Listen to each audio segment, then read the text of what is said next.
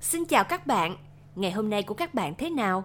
Gặp những chuyện vui vẻ hay là gặp những chuyện bực mình?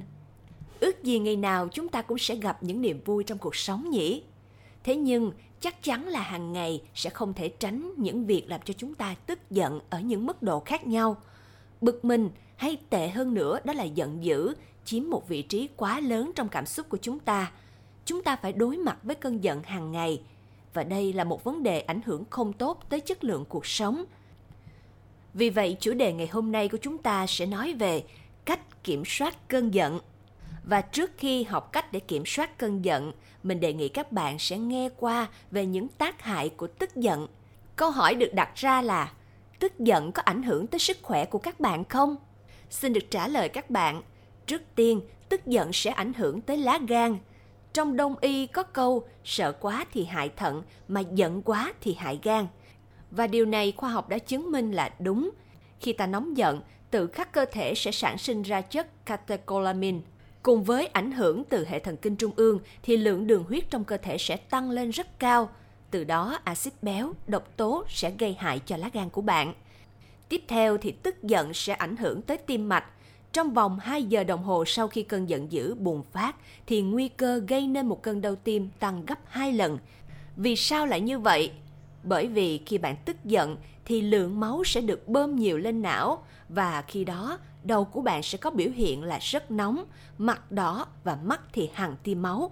Do đó lượng máu cần thiết bơm đến tim sẽ giảm đi, gây ra hiện tượng thiếu oxy đến tim và làm cho tim co bóp nhanh hơn và không còn nhịp nhàng như bình thường nữa.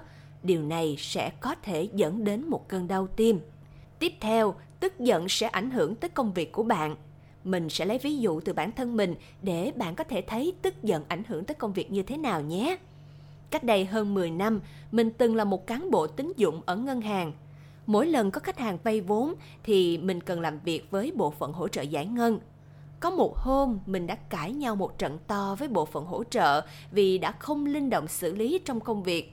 Và kết quả thế nào các bạn có biết không?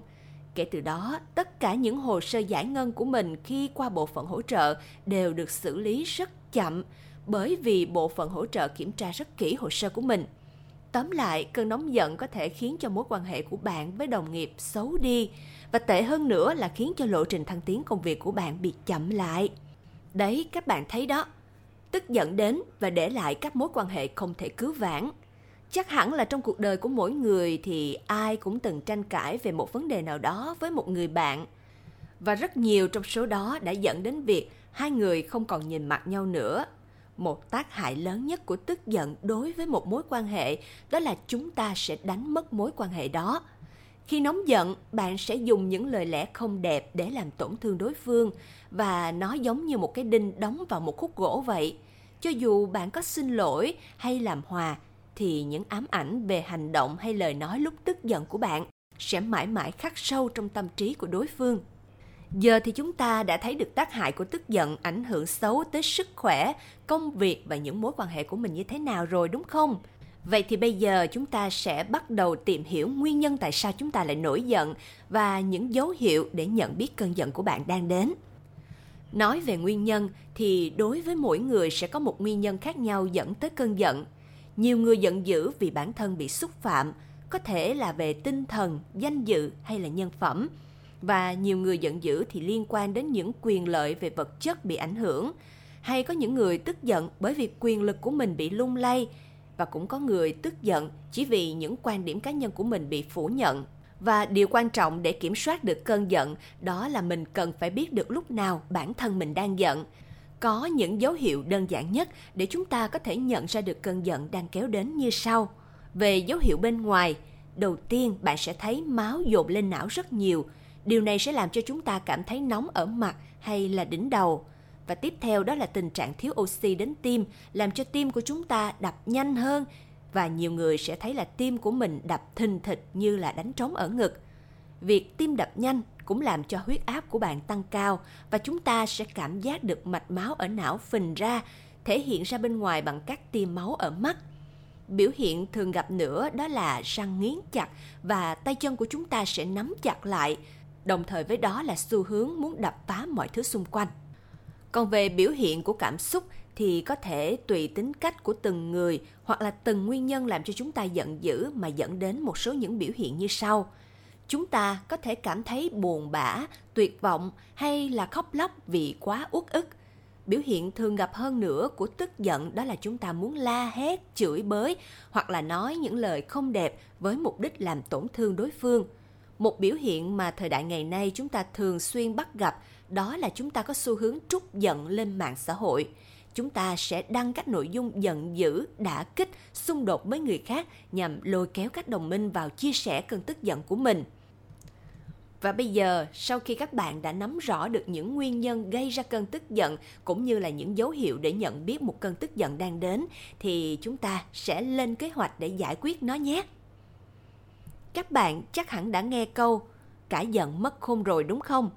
Chúng ta nên hiểu rằng một khi cơn giận đã kéo đến thì trí khôn của chúng ta cũng sẽ biến mất.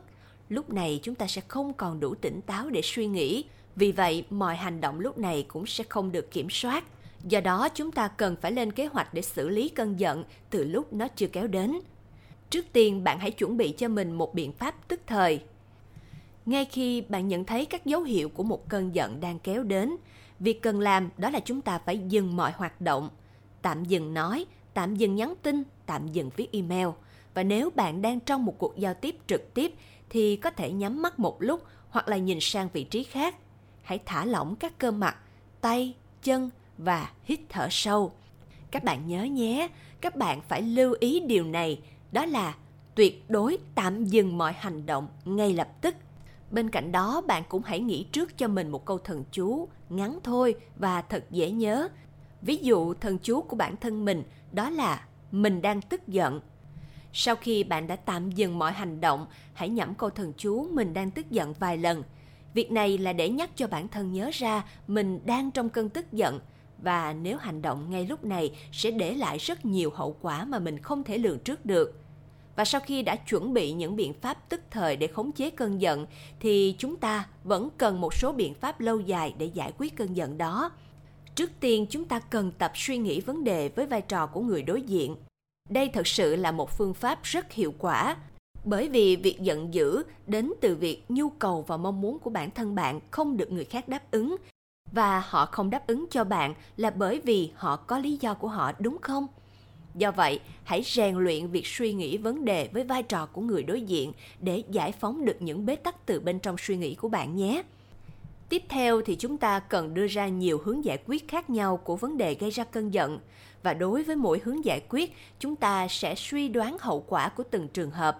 Và việc cuối cùng đó là chúng ta lựa chọn hướng giải quyết vấn đề khi bình tĩnh trở lại.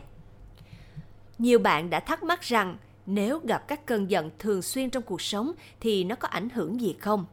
Xin thưa với các bạn rằng, cơn giận nó không phải là cái gì đó quá xấu xa và đã là con người thì chắc chắn chúng ta sẽ đối mặt với cơn giận hàng ngày. Quan trọng là cách bạn xử lý cơn giận đó như thế nào. Đối với bản thân mình thì hiện tại bất kỳ cơn giận nào đến cũng chỉ thoáng qua. Bởi vì mình nắm được nguồn gốc, bản chất, cách khống chế cũng như là cách giải quyết cơn giận đó điều cuối cùng mình muốn chia sẻ với các bạn, đó là những người kiểm soát tốt cơn giận thường sẽ thành công và thuận lợi hơn trong cuộc sống cũng như là trong công việc Chúc các bạn sẽ luôn kiểm soát tốt cơn giận của mình nhé.